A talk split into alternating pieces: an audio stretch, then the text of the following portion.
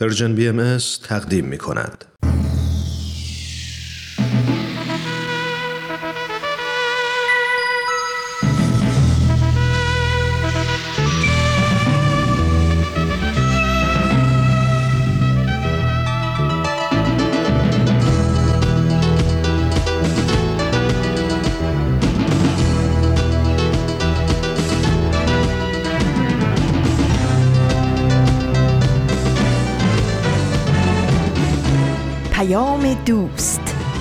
برنامه ای برای تفاهم و پیوند دلها.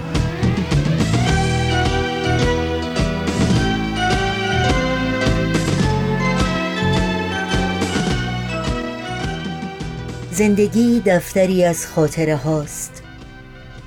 یک نفر در دل شب یک نفر در دل خاک یک نفر همدم خوشبختی هاست یک نفر همسفر سختی هاست. چشم بر چشم زنی عمرمان می گذرد. ما همه ره گذریم آنچه باقی است فقط خوبی هاست.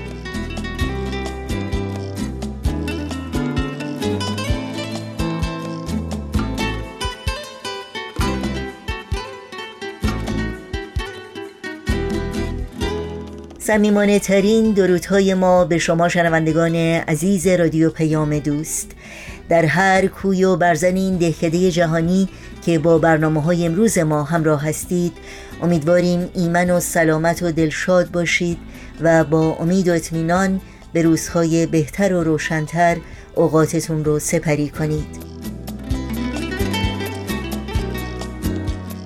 درگاه شمار دوشنبه 21 شهریور ماه از تابستان 1401 خورشیدی برابر با دوازدهم ماه سپتامبر از سال 2022 میلادی رو ورق می‌زنیم. و پیام دوست امروز رو با تأمل در سروده زیبا آغاز کردیم و با برنامه این روزها به یاد تو ادامه میدیم. بعد از اون با برنامه سلام همسایه همراه خواهیم شد و با برنامه اکسیر معرفت به پایان می‌بریم. امیدواریم از همراهی با همه این بخش ها لذت ببرید. برای تماس با رادیو پیام دوست و مطرح کردن نظرها و پیشنهادها و انتقادهای خودتون در مورد برنامه ها ایمیل آدرس ما هست info at persianbms.org شماره تلفن ما 001 703 671 828 828 و شماره ما در واتساپ هست 001 240 560 24 14 ضمنا اگر به صفحه وبسایت ما persianbahaimedia.org نگاهی بیاندازید اطلاعات کامل راه های تماس با ما و اطلاعات برنامه ها و همینطور پادکست ها در دسترس شماست.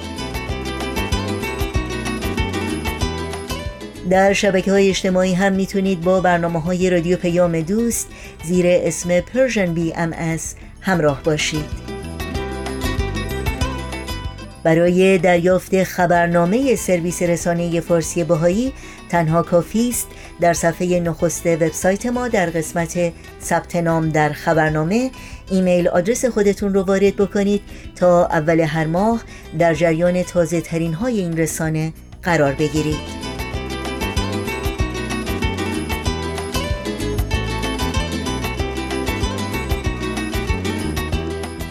این صدا صدای رادیو پیام دوست نوشین هستم و همراه با همکارانم برنامه های امروز رو تقدیم شما می کنیم.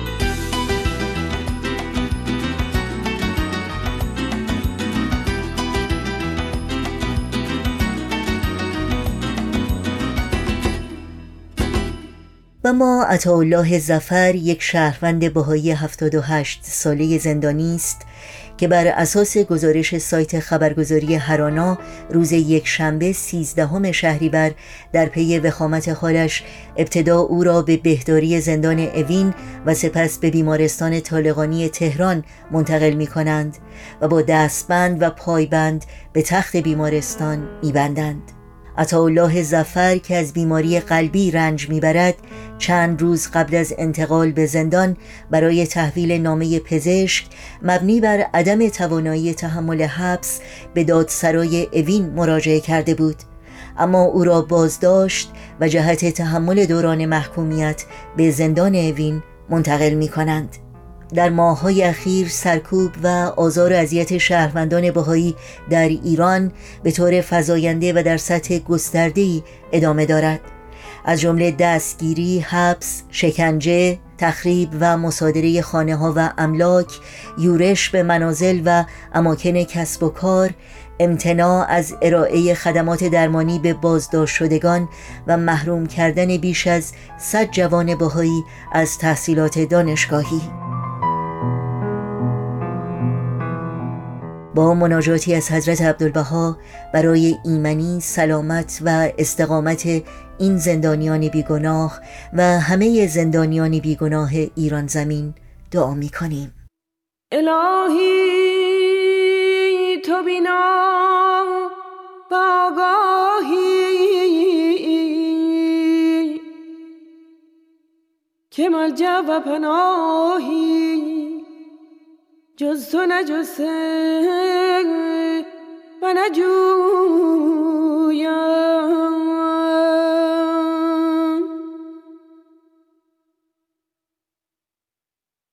و به غیر سبیل محبتت راهی نپیموده و نپویم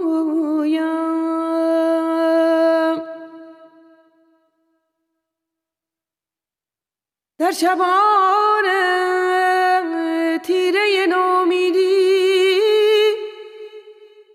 دیدم به صبح امید الطاف بی نهایتت روشن و باز.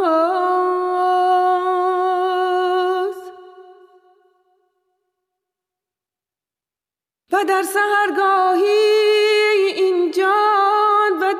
پشمرده به یاد جمال و کمالت خورم و دمساز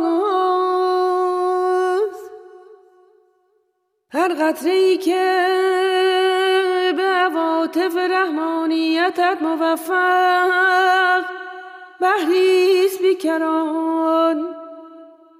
و هر ذره ای که به پرتو عنایتت مؤید آفتابی است.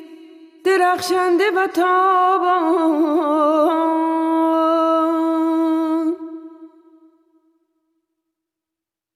پس ای پاک از نان من بنده پرشور و شیداران در پناه خود پناهی و بر دوستی خیش در عالم هستی ثابت. و مستقیم بدان.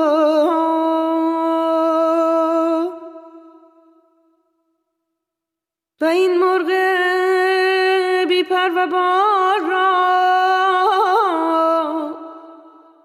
در آشیان رحمانی خود و بر شاخسار روحانی خیش مسکن و موایی عطا شنوندگان عزیز رادیو پیام دوست برنامه های امروز رو با اولین بخش مجموعه جدید سلام همسایه ادامه میدیم. سلام. سلام سلام. سلام. سلام. سلام همسایه. سلام همسایه. سلام همسایه. کاری از امیر یزدانی.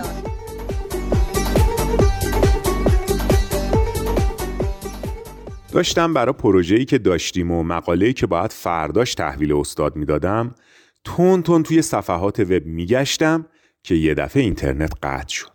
روی صفحه لپتاپ یه دایره کوچیک شروع کرد به چرخیدن و دیگه هیچی جلو نرفت. انگار یه لحظه دنیا از دویدن ایستاد. اون موقع بود که فهمیدم چقدر خستم و چشمام از خیره شدن به صفحات مختلف چقدر درد گرفته. قطعی اینترنت یه توفیق اجباری بود. یه فرصت خدا داده برای اینکه استراحتی به خودم بدم. از پای لپتاپ بلند شدم و شروع کردم توی اتاق قدم زدن. کنار پنجره رفتم و نگاهی به کوچه انداختم. شعر فروغ فرخزاد توی ذهنم میچرخید. بیش از اینها. آه آری بیش از اینها می‌توان خاموش ماند. می‌توان با پنجه های خشک پرده را یک سو کشید و دید. در میان کوچه باران تند میبارد. کودکی با باد بادک های رنگینش ایستاده زیر یک تاقی گاری فرسودهی میدان خالی را با شتابی پرهیاهو ترک می‌گوید. توی کوچه ما نه بارونی میومد نه بچه‌ای در کار بود و نه گاری. اصلا تصور حرکت یه گاری رو هم نمی‌شد توی این کوچه کرد. چیزی برای شنیدن یا دیدن در هیچ گوشه و کناری نبود. بقیه شعر رو با خودم زمزمه کردم. می‌توان بر جای باقی ماند. در کنار پرده اما کور اما کر. احساس کردم که توی این شهر همه کنار پنجره هاشون کور و کر و بی تفاوت ایستادن که توی این شهر همه با هم غریبن. چند میلیون غریبه در کنار هم. احساس تنهایی و بیکسی شدیدی داشتم. حتی با وجود تلفن و موبایل و لپتاپ و امکان برقراری ارتباط با هر کسی روی این کره خاک. احساس کسی رو داشتم که در دورترین و خلوتترین جای اقیانوس در حال غرق شدنه.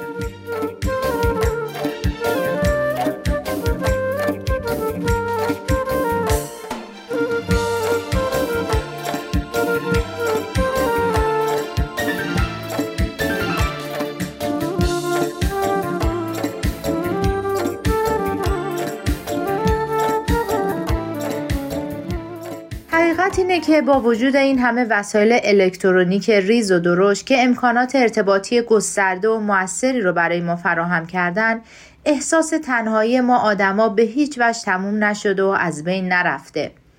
حتی خیلی ها معتقدن که انسان در دنیای مدرن تنها تر از گذشته شده خیلی تنها تر انگار آدما روز به روز بیشتر از هم فاصله می‌گیرن. وسایل ارتباطی هم به جای اینکه ماها را از تنهایی در بیارن بیشتر به سطحی شدن روابط کمک کردن و به احساس تنهاییمون دامن زدن. قصه دقیقا همینه احساس تنهایی. ممکنه تنها باشی و احساس تنهایی نکنی یا برعکس ممکنه توی جمع شلوغ باشی و از احساس تنهایی در عذاب. خیلی ها فکر می‌کنن که جوامع ما به قدری اسیر جنون پول پرستی و ماده پرستی شدن که روابط بین آدما روح و معنای خودشون از دست دادن.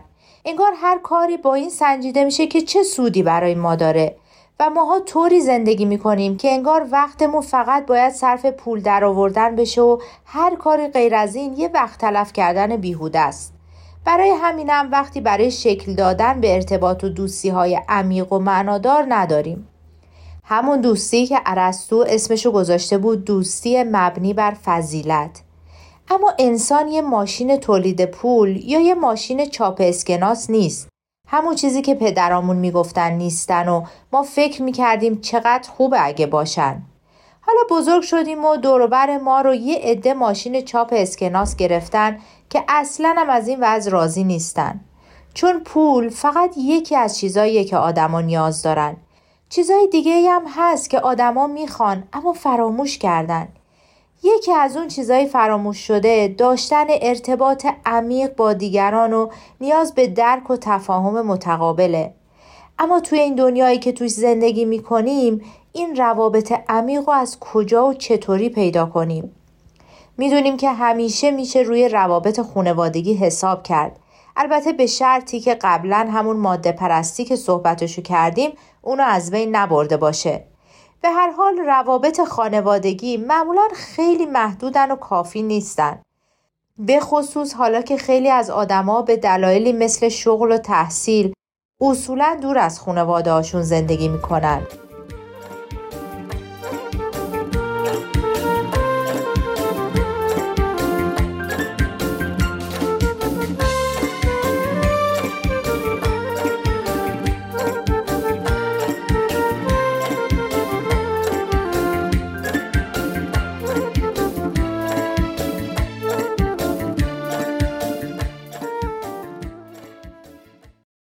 سلام.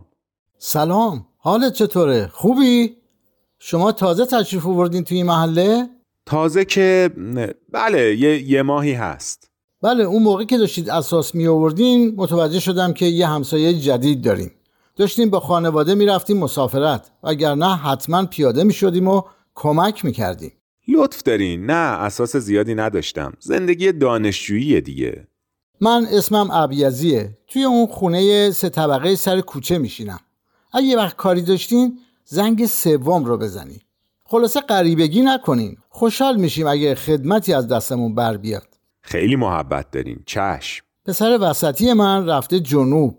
شما رو که می‌بینم یاد اون میفتم اینجا کار پیدا نکرد مجبور شد بره یه شهر دیگه. حالا شما مثل پسر من چه فرقی می‌کنه؟ یه وقت کاری داشتین تعارف نکنین.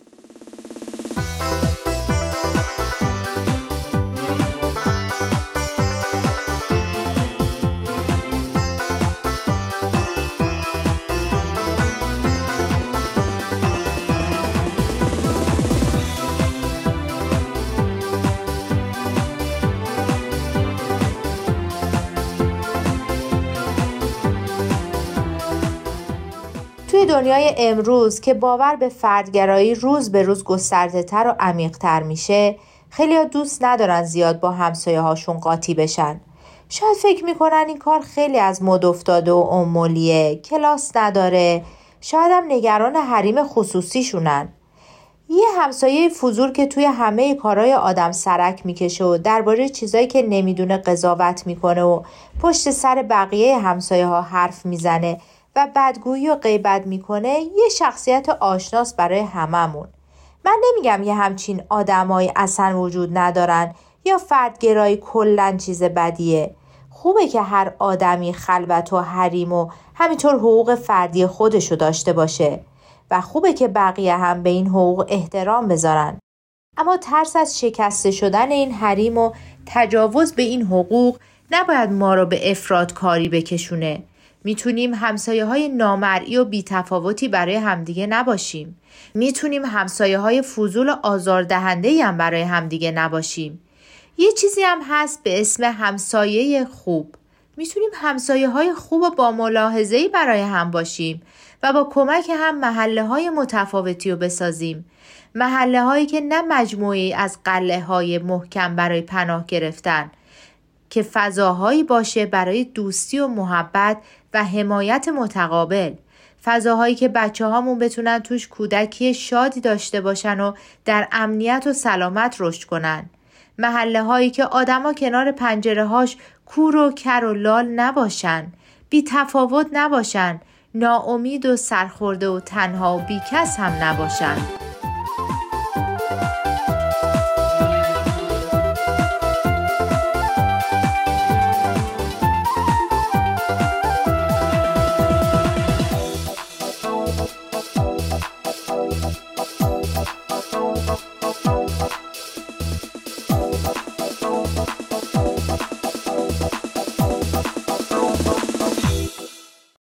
سلام عرض کردم آقای عبیزی. خوبین؟ به به جناب اشکان جان. بیام کمک؟ نه پسرم ممنون. نه اینا سفارش های خانومه. رفتم میوه بگیرم زنگ زده یه سری چیزای دیگه هم سفارش داده. بچه ها میگن ماکارونی بدون کچاپ و نوشابه و این چیزا فایده ای نداره. خب راست میگن بچه ها ماکارونی و کچاپش. شما مثل پسرای من ماکارونی خور یا الان میرم یه ظرفم برای تو میارم. نه نه تو رو خدا زحمت میشه براتون. با من تعارف نکن. یه امروز فسفود و املت و نیمرو رو بذار کنار. شما به جای پسرم فراز که نیست غذای مامانشو بخوره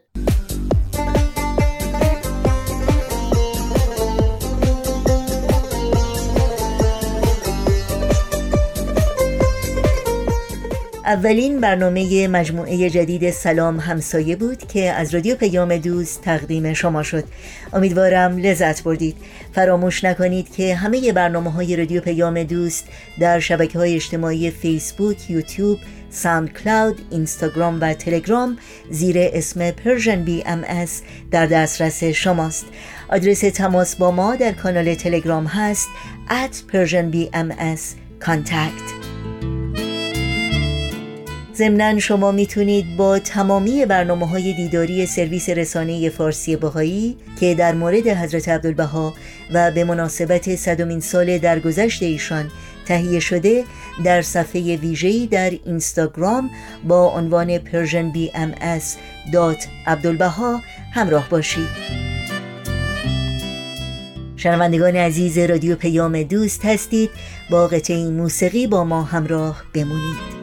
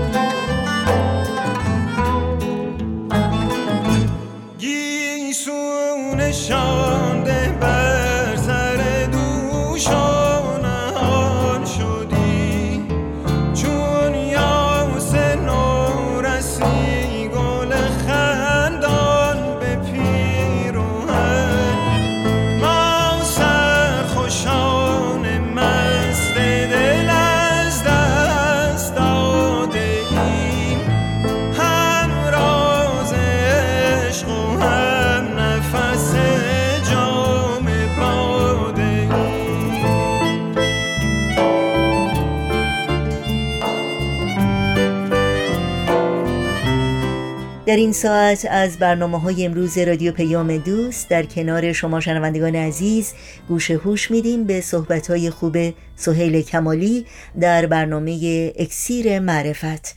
با هم بشنویم. اکسیر معرفت.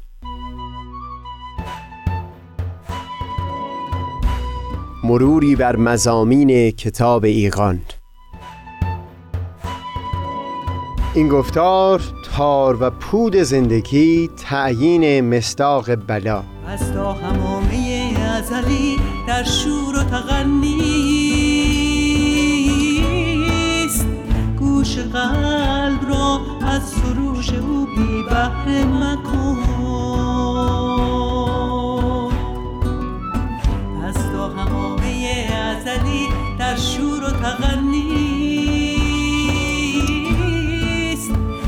قلب را از سروش او بی بهره مکن.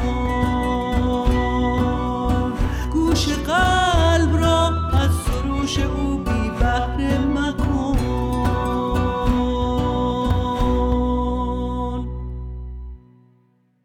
دوستان سهیل کمالی هستم. در گفتار پیشین در خصوص دیدگاه دومی که در متون مقدس ادیان پیرامون بلا بیان شده به تفصیل گفتگویی کردیم.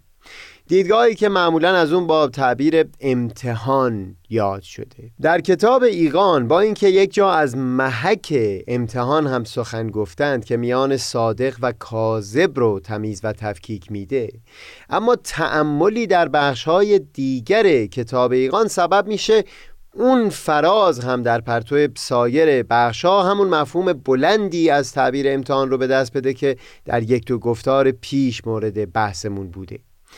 تصور می‌کنم خوب باشه یک مختصری گفتگو پیرامون این مفهوم از امتحان که مورد گفتگو بود رو ادامه بدیم و بعد سخنمون رو در گفتار بعد با بیان دیدگاه سوم متون مقدس ادیان پیرامون بلا پی بگیریم. یکی از دانشمندان و موسیقیدانان بهای معاصر آقای تام پرایس در یکی از سخنرانی ها برای انتقال مفهوم امتحان مثال امروزی رو استفاده می کرد که گمان می کنم بسیار روشنگر باشه. بیان ایشون اون بود که زمانی که فردی برای پرورش همین هیکل جسمانی پا به باشگاه می‌گذاره روال برای تقویت هر ماهیچه اینه که با وزنهی که دست کم یک مقداری از توان فعلیش بیرون باشه. دست و پنجه نرم می‌کنه تا زمانی که قدرت کافی برای بالا بردن اون وزنه در ماهیچه های او پدید اومده. باز در اینجا وزنه رو قدری سنگین تر خواهد کرد و بعد بیان می‌کرد که این جهان عبارت از باشگاهی هست برای تقویت قوای روحانی نهفته در وجود ما آدمیان. چالش هایی که در مسیر زندگی با اونها مواجه هستیم هم در واقع همون وزنه هایی هستند که ضروری برای رشد و تقویت اون قوای روحانی که عبارت از همون فضیلت های اخلاقی باشد.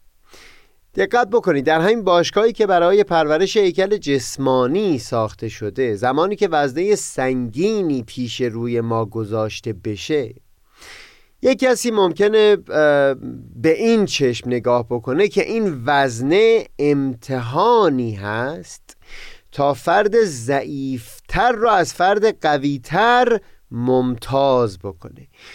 این تعبیر تعبیر خطایی نیست. منتها تعبیر نیکوتر همین هست که این وزنه گذاشته شد تا از اساس قوت و قدرت رو در شخص ضعیفتر پدید بیاره و هم شخص قوی رو قویتر بکنه.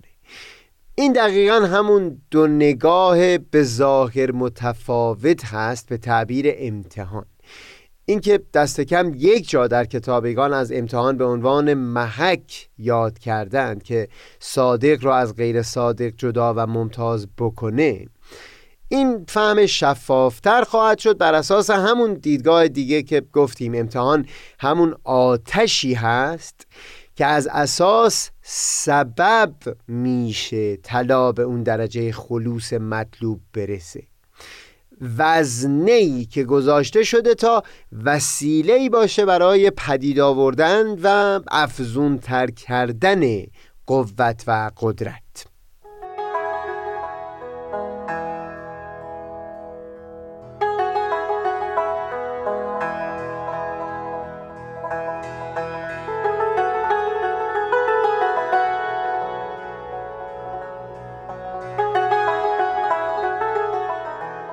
در خصوص امتحان یعنی همون دیدگاه دومی که در متون مقدس ادیان پیرامون بلا بیان شده باز توجه به این نکته مهم هست که در اینجا هم تلاش فرد باز برای برطرف کردن اون بلا و دشواری هست. یعنی بایستی که چنین باشه. منتها با اعتماد و همین حکمتی که در متون ادیان بیان شده یک وقوف و هوشیاری هم در دل شخص پدید میاد که در دل همین مواجهه و برخورد با اون بلا و همون تلاشی که برای حل اون دشواری می‌کنه مشغول رشد دادن فضیلت های اخلاقی در وجود خودش هست که مفهوم انسان بودن هم جز اون چیزی نیست. باز دوباره در اینجا مسئله اینه که در هنگام برخورد با بلا با وجود تلاشی که فرد می‌کنه برای برطرف کردن اون اما همواره رضایتمند و خوشنود هست. این حس رضایتمندی از بزرگترین شاکله های ایمان هست. منتها در این چندین گفتار گذشته کوشش ما این بود که هر بار بر اساس بینشی که در همین متون ادیان به دست دادن اساسی برای این حس رضایتمندی به دست بدیم. اگر دیدگاه اول لحاظ بشه فرد می‌تونه در یک مقام بلایی که وارد شده رو به عنوان بلایی در تعدیل نانیکویی های گذشته خودش به حساب بیاره. همچو تفسیری هم باز با رضایتمندی همراه خواهد بود. چون هم از یک سو فرد خشنود خواهد بود که دیگری بار او رو بر دوش نکشیده و این خود او هست که بار خیشتن رو بر دوش می‌کشه و هم همونطور که بعدا بیان می‌کنیم تعدیل اون نانیکویی ها در همین عالم عنصری سبب خواهد شد تا مانعی گذاشته نشه بر سر رشد و ترقی در سایر عوالم الهی. در دیدگاه سوم هم که در گفتار بعد با تفصیل بیشتری بحث خواهیم کرد باز فرد اون بلا رو به این عنوان تفسیر خواهد کرد که بسی بیشتر از اون باری که خودش مسئول کشیدن اون بوده باری رو بر دوش می‌کشه تا از مسائب این عالم بکاهه. دقت بکنید باز در اینجا هم اون حس رضایتمندی در دل فرد پدید خواهد اومد.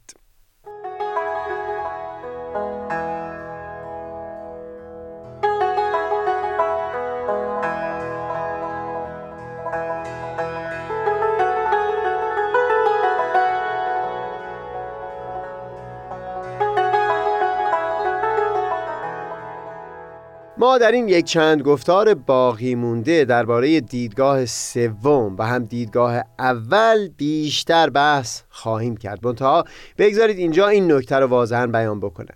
که این هرگز در توان فرد نخواهد بود که در دل خودش معین بکنه در خصوص اون بلایی که با اون درگیر هست. کدوم یک از این سه دیدگاه مصداق حال او هست؟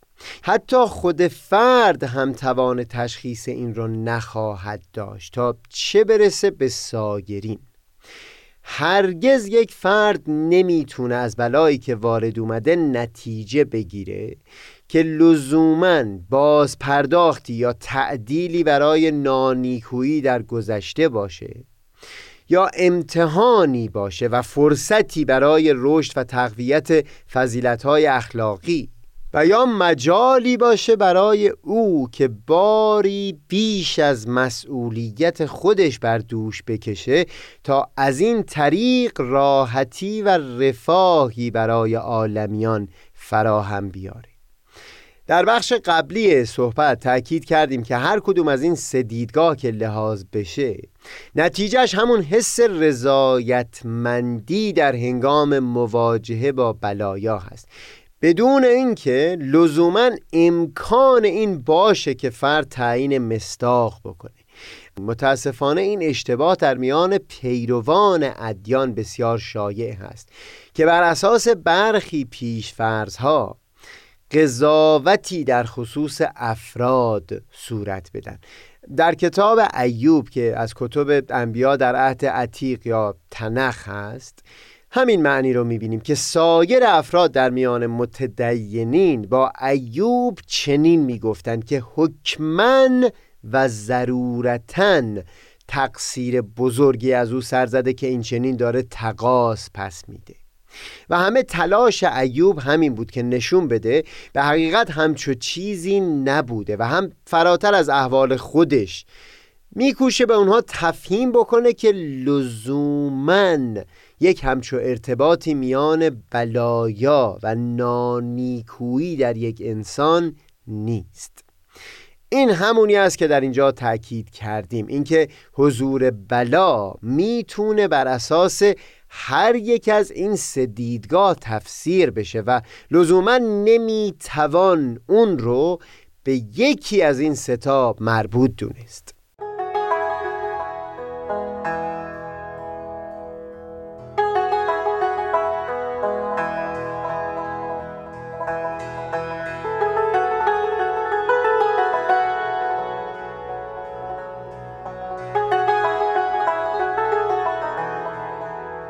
شبیه همین ارزشگذاری که در داستان ایوب شاهد اون بودیم رو در میان پیروان ادیان به طور کلی شاهد هستیم. عموما این چنین هست که اون بلایی که بر سر افرادی بیرون از دایره مقبول اون افراد وارد اومده باشه به عنوان تقاس و کیفر نانیکویی های پیشین لحاظ میشه در حالی که بلایی دقیقا مشابه همون بلا اگر بر سر یکی از افراد در داخل حلقه مورد قبول وارد بیاد. از تعبیرات کاملا متفاوتی استفاده میشه. مثل امتحان الهی و یا دیدگاه سوم یعنی تعصیب پیامبر الهی نمودن و شریک مسائب پیامبر الهی شدن. تصور می‌کنم لحاظ کردن جدیتر مطالبی که در این یک چند گفتار بیان شد نتیجهش از جمله همین هست که بایستی هوشیارانه از یک همچو عادتی پرهیز کرد. این که در متون مقدس خود ادیان از سوی پیامبر الهی یا جانشینان او همچو بیاناتی وارد شده باشه این دلیل نمیشه که سایر افراد هم برای خودشون این حق رو قائل باشند که تعیین مصداق بکنند. این هوشیاری یعنی اینکه راهی نیست و فرد دارای این حق نیست که تعیین بکنه بلایی که بر فردی وارد اومده از کدوم جنس هست. نتیجه ضروریش این هست که فرد موظف در همه موارد بلایا دستگیر و یاری رسان فردی باشه که مبتلا به بلایی شده. صرف نظر از اینکه گذشته او چه بوده. در تاریخ امر بهایی همچو برخوردی رو به خصوص در رفتارهای حضرت عبدالبها فرزند شارع آین بهایی و مبین آیات ایشون شاهد هستیم.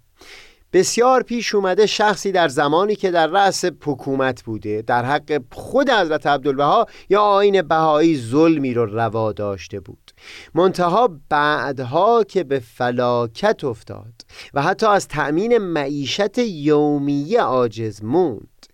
به کسانی در میان جامعه بهایی نامه نوشتند که اون شخص رو در اون دوران بدبختی و درماندگی کمک بکنند و نگذارند گذشته او مانع از این بشه که به احوال او رسیدگی بکنه.